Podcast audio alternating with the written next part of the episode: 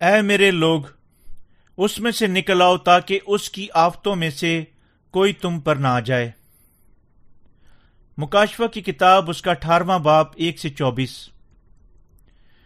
خدا باب اٹھارہ میں ہمیں بتاتا ہے کہ وہ بڑے شہر بابل کو اپنی عظیم آفتوں کے ساتھ تباہ کر دے گا۔ کیونکہ آخری دور میں یہ دنیا خدا کی آنکھوں کے سامنے بہت گندی اور گناگاری میں بدل تبدیل ہو چکی ہوگی۔ اور کیونکہ یوں خدا کوئی دوسرا انتخاب نہیں رکھے گا، بلکہ اسے بذات خود پیدا کرنے کے باوجود تباہ کرنے کا انتخاب کرے گا۔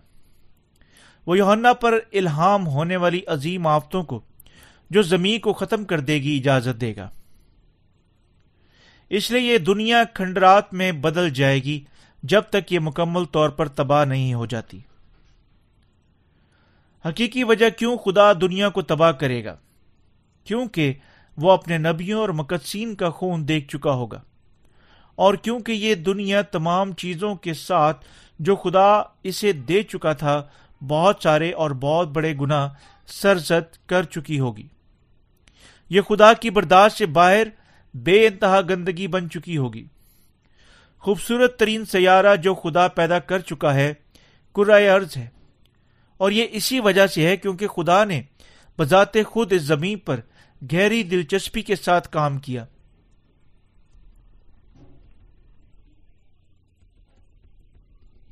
اور کیونکہ یہ وہ جگہ بھی ہے جہاں خدا کے منصوبے یسو مسیح میں گناگاروں کو بچانے کا اس کا کام پورا ہو چکا ہے۔ تاہم خدا پہلے ہی منصوبہ بنا چکا ہے کیسے وہ اس دنیا کو تباہ کرے گا اور کیسے وہ مسیح کی بادشاہت کو لائے گا۔ جب یہ دنیا تمام قسم کی گندگی کے ساتھ بھر جائے گی خدا اسے اپنے فرشتوں کی معرفت سات پیالوں کی آفتوں کے ساتھ تباہ کرے گا۔ تب وہ تمام چیزوں کو نیا کرے گا اور اپنے مقدسین کو اپنی نئی دنیا میں بادشاہی دے گا۔ بابل کا گرا ہوا شہر۔ زمین کے بادشاہ دنیا کی چیزوں کے ساتھ حرام کاری کر چکے ہیں اور اس کی عیش و عشرت میں زندگی گزار چکے ہیں۔ جبکہ تمام سوداگر بھی ہر چیز کو بیچنے اور خریدنے میں مصروف ہیں۔ جو خدا انہیں عطا کر چکا ہے یعنی وہ اپنی ذاتی لالچ کے تعقب میں خدا کو بذات خود کھو چکے ہیں۔ خدا ہر چیز کو اور سب کو تباہ کر دے گا۔ یعنی امارات مذاہب، مال و تجارت جو مذہب کے اندر پائے جاتی ہیں۔ وہ لوگ جو اپنے آپ کو مذہب اور بادشاہوں اور سیاستدانوں کے ذریعے سے امیر کر چکے ہیں۔ اور وہ لوگ جو دنیاوی ملکتیوں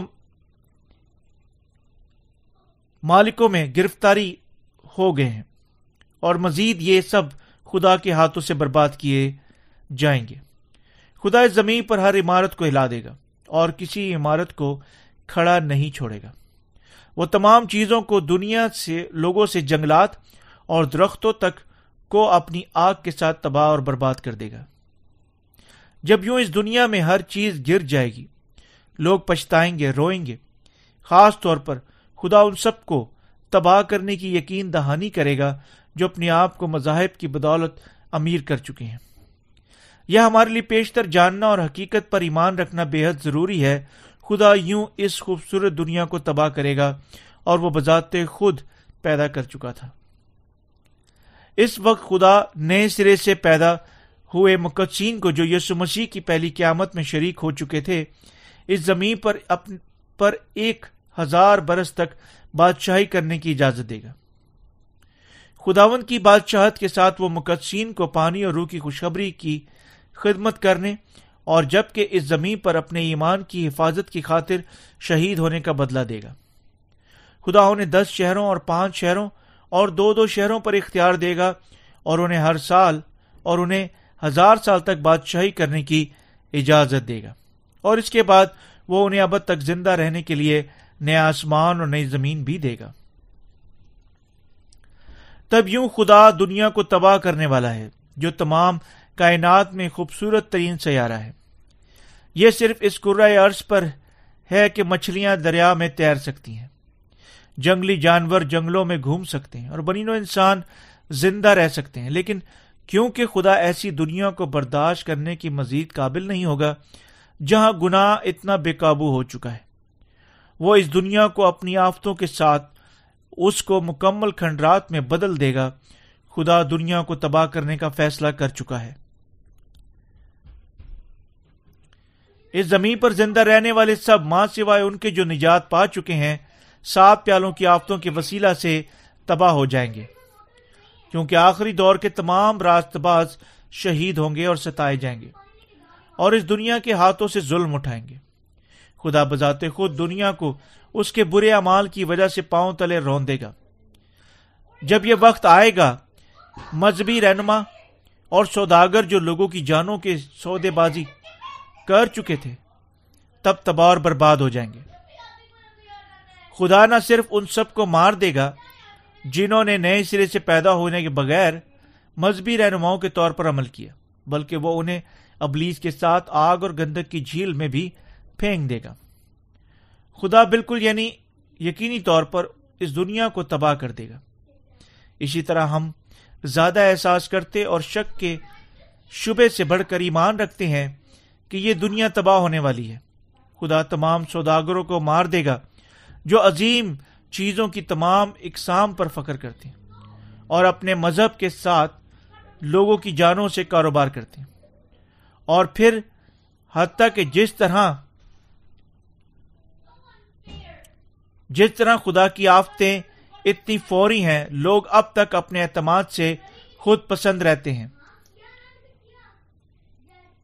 محض اس دنیا کے مذہبی رہنماؤں پر ایک نظر ڈالیں۔ کیا وہ سب مغرور نہیں ہے جس طرح آیا وہ خدا کے سامنے ٹھیک کام کر رہے تھے۔ کیا خدا واقعی ثابت کرے گا؟ ایسے لوگ کیا کرتے ہیں؟ اگر خدا نے کہا کہ وہ ان اس دنیا کو، ان لوگوں کے گناہوں کی وجہ سے تباہ کر دے گا، تب ہمیں یقیناً اس طرح ایمان رکھنا چاہیے، کیونکہ ساری چیزیں بالکل اسی طرح واقع ہوں گی، جس طرح خدا نے فرمایا وہ ہوں گی۔ اور ہمیں یقیناً اپنے ایمان کی حفاظت کرنی چاہیے۔ میں یہ نہیں کہہ رہا جس طرح محض ان میں سے کوئی دوسرا بدت کا رہنما ہے۔ جو اپنے ذاتی جھوٹے الہی نظریات گھٹاتا ہے، گھڑتا ہے اور ان کے اعلام ہونے کے بارے میں بولتا ہے۔ بلکہ یہ کہہ رہا ہوں کہ ہمیں یقیناً ایمان رکھنا چاہیے کہ خدا صحائف میں کیا فرما چکا ہے۔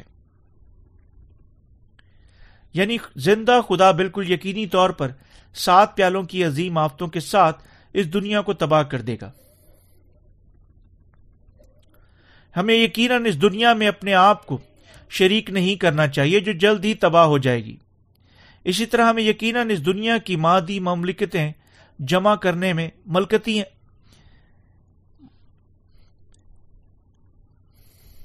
مادی مال و دولت جمع کرنے میں مصروف نہیں رہنا چاہیے، جو جلد تباہ ہونے والی ہیں۔ ہمیں یقیناً مطمئن ہونا چاہیے کہ خدا ہمیں کیا دے چکا ہے اور استعمال کریں اور انہیں بانٹیں۔ جس طرح خدا خوش ہوتا ہے۔ دنیا کی مادی اشیاء صرف خدا کی خدمت کے لیے ضروری ہیں۔ ہمیں یقیناً وفادار خادمین کے طور پر زندہ رہنا چاہیے۔ جو انتظام کرتے ہیں، خدا انہیں خوشخبری کی منادی کرنے کے لیے کیا دے چکا ہے۔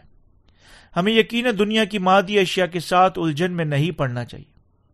کیونکہ ہم ایمان رکھتے ہیں کہ خدا اس دنیا کو تباہ کر دے گا۔ ہمیں یقیناً اپنے آپ کو یہ سوچتے ہوئے بے وقوف نہیں بنانا چاہیے کہ دولت اور اس دنیا کی قدرت ہمیشہ باقی رہے گی۔ جانتے ہوئے کہ خدا تمام مذہبی رہنماؤں اور ان کے پیروکاروں کو اسی طرح پاؤں تلے کچلے گا۔ ہمیں یقیناً خدا کی واپسی کے دن کا انتظار کرنا چاہیے۔ اگر نہیں تو ہم دنیا میں گرتے ہوئے ختم ہو جائیں گے۔ یعنی ایسی دنیا جو تھوڑی ہی دیر میں تباہ ہو جائے گی، اسی طرح ایک دنیا میں جو اپنی ذاتی تباہی کا سامنا کر رہی ہے۔ نہ گرنے کے لیے ہمیں یقیناً ایمان رکھنا چاہیے کہ یہ زمین کا سیارہ بے شک تباہ ہو جائے گا۔ خدا اسی لمحے بھی زندہ ہے اور جب وہ وقت آئے گا، وہ سب پورا کرے گا، وہ جو کہہ چکا ہے۔ جبکہ یہ سچ ہے، حتیٰ کہ نئے سرے سے پیدا ہو کے درمیان وہ لوگ موجود ہیں جن کا ایمان ابھی پختہ ہونا ہے۔ تام سب کو یقیناً کسی شک کے بغیر ایمان رکھنا چاہیے اور ہم سب کو یقیناً ایک بار پھر جاگنا چاہیے۔ ہمیں یقیناً کبھی اس دنیا کے لیے اپنے دلوں کو نہیں کھونا چاہیے جو جلد تباہ ہو جائے گی، بلکہ اس کی بجائے خدا کے کلام پر اپنا لڑنا، کھڑنے والا، نہ لڑکھڑانے والا اور نہ ہی ہلنے والا ایمان رکھنے کے وسیلہ سے اپنی زندگیاں گزارنی چاہیے۔ ہمارے دل بعض موقعوں پر کمزور ہو سکتے ہیں، لیکن ہمیں یقیناً پھر بھی مضبوط ایمان کے ساتھ زندہ رہنا چاہیے۔ یعنی خدا اس دنیا کے ساتھ یہ ساری چیزیں کرے گا، ہمارے لیے حیران کن ہے۔ اگر خدا یہ دنیا تباہ نہیں کرنی اور اس جگہ پر مسیح کی نئی بادشاہ تعمیر نہیں کرنی تھی، تو یہ راست باز بے حد مایوس ہوں گے۔ چنانچہ خدا کا منصوبہ اتنا حیران کن ہے، اور کیونکہ یہ راست باز مقدسین کو امید دیتا ہے۔ اگر غیر ایمانداروں کو اپنی خود پسندی سے رہنا تھا اور اب تک وہ اچھی طرح اپنی خوشی سے زندہ رہتے رہے ہیں، جبکہ اس زمین پر ہیں اور حتیٰ کہ اس کے بعد ہمارے ساتھ آسمان پر داخل ہوتے ہیں، یہ ہمارے لیے بڑی بے انصافی ہوگی۔ یعنی خدا کبھی یوں ہونے کی اجازت نہیں دے گا۔ خدا کا وعدہ ہے کہ وہ ان سب کو جو راس بازوں کو ستاتے، انہیں اپنے جھوٹوں کے ساتھ گزب گزب دیتے اور مقدسین کا خون بہاتے ہیں، پرکھے گا اور تباہ کرے گا۔ یہ صرف راست اور درست ہے۔ اگر اس دنیا کے گناہ گاروں پر خدا کی کوئی عدالت نہیں، تو کیا یہ راست بازوں کے لیے بڑی، بہت بڑی بے انصافی نہ ہوگی جو تمام قسم کی مصیبتوں اور مشکلات کا سامنا کرتے ہوئے باوجود ثابت قدمی سے خداون کی خاطر اپنی ساری زندگیاں گزار چکے ہیں۔ اس لیے صرف یہی درست ہے کہ خدا اس دنیا کی عدالت کرے۔ جب یہ دنیا نو کے دور کی دنیا کی مانند بن جائے گی، خدا بالکل یقینی طور پر تمام دنیا کو الٹ کر رکھ دے گا اور اسے تباہ کر دے گا۔ کیونکہ ہم خداون پر ایمان رکھتے ہیں، ہم بالکل دنیا کے لوگوں پر حسد نہیں کرتے۔ کیونکہ خداون فرما چکا ہے کہ وہ اس دنیا کی عدالت کرے گا۔ شیطان مخالف مسیح اور اس کے پیروکاروں کو جہنم کی آگ میں پھینکے گا۔ ہم سب قائم رہ سکتے ہیں اور انتظار کر سکتے ہیں کہ دنیا یعنی خدا کے کلام کی پیشن گوئیوں کے عین مطابق تباہ ہونے سے صرف ایک منٹ دور ہے۔ پوری زمین پر ہم پہلے ہی آخری دور کی آفتوں کے فوری آمد کی طرف اشارہ کرتے ہوئے بہت سارے نشانات دے چکے ہیں۔ موسم کی بدحالیاں مثلاً ایلنوئے کا عمل اور ایسی نئی بیماریاں مثلاً پاگل گائے کی بیماری، آج کی دنیا بھر پتھر برسا رہی ہے۔ ناقابل علاج بیماریاں جن سے بنی نو انسان نمٹنے کے لیے بے بس ہے، دنیا کو نگل رہی ہے۔ جس طرح وہ ایسے بڑے پیمانے پر ہیں، گزشتہ ناقابل تصور تباہیاں مثلا بڑے قحط، ہلاک کرنے والے تباہ کن زلزلے کے تمام زمین سے ٹکرائیں گے۔ جب یہ ساری چیزیں واقع ہو رہی ہیں، ہمیں یقیناً ایمان رکھنا چاہیے کہ خدا وجود رکھتا ہے۔ اور یہ جانتے ہوئے کہ اپنی زندگیاں گزارنی چاہیے کہ خدا عدالت کرے گا اور ان کو نیچے لائے گا جو صرف اپنی خواہشات کی خاطر اپنی دولت جمع کرتے ہوئے جبکہ زمین پر زندہ رہ چکے تھے۔ گنا آج کی دنیا میں اتنا بے قابو ہو چکا ہے۔ یہ دنیا اپنی عیش و عشت میں بے حد فضول خرچ ہے۔ آج لوگ شادی کرنے، کھانے، پینے اور اپنے گھر بنانے میں یعنی اپنی روحانی فلاح اور بہبود پر کوئی توجہ دیے بغیر بے حد مصروف ہیں۔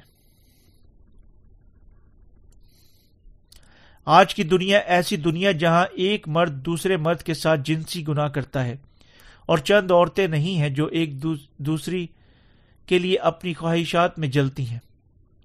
رومیو کا خط اس کا، ایک باپ اس کی ستائیس آئے۔ کیا نو کے دور میں دنیا ایسی نہیں تھی؟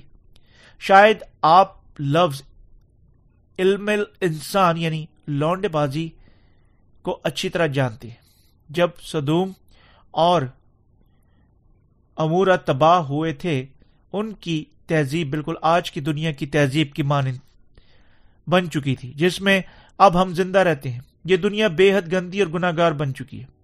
اس حد تک کہ خدا آگ نازل کرے گا اور اسے جلا کر راک کر دے گا۔ اور یہ دنیا بدروہوں کے قبضہ میں مکمل طور پر پڑی ہوئی ہے۔ ایک دنیا میں تبدیل ہو چکی ہے۔ جھوٹے نبیوں کی موت کے حوالہ کرنا ہے۔ جھوٹے نبی ہمیشہ دنیاوی مملکتوں کو تلاش کرتے ہیں۔ ناجائز طور پر اپنے مذہبی اداروں کو بڑھاتے ہوئے متعلقہ اختیارات کے پیچھے پیچھے چھپتے ہوئے دولت کو جمع کرتے ہیں۔ اگر آپ یسو پر ایمان رکھتے ہیں، آپ امیر ہوں گے، اچھی زندگی گزاریں گے اور اپنی بیماری کا علاج کریں گے۔ آپ کو یقیناً احساس کرنا چاہیے کہ ہر ایسے جھوٹ کے پیچھے مادی استقال کا چھپا ہوا مقصد ہمیشہ موجود ہوتا ہے۔ کوریا میں بھی لمبا عرصہ گزر چکا ہے جب سے مسیحت اپنے بنیادی ایمان کھو چکی ہے اور یعنی یسو کے نام پر قابو سے باہر ہوتی ہوئی شیطانی قوتوں کی تمام اقسام کے ساتھ آلودہ ہو چکی یعنی آج کی مسیحت کی حقیقت ہے۔ لیکن جھوٹے نبیوں کا جو دنیا کے مادی اشیاء کے ساتھ ایمان کو ناپتے ہیں، خدا کے کلام کے ساتھ جادوگری کرتے ہیں۔ اس کی خوفناک جنم، جہنم کی عدالت اور سات پیالوں کی عظیم آفتیں انتظار کر رہی ہیں۔ خدا ہمیں بتاتا ہے کہ دونوں وہ لوگ جو خدا، جو لوگوں کو دھوکہ دیتے ہیں اور وہ جو جھوٹے نبیوں سے دھوکہ کھاتے ہیں، یکساں سزا پائیں گے۔ ہمیں یقیناً اس دنیا کی طرف نہیں دیکھنا اور اس کی پیروی نہیں کرنی چاہیے۔ اس کی بجائے ہمیں یقیناً ایمان رکھنا چاہیے کہ کیونکہ خدا زندہ ہے۔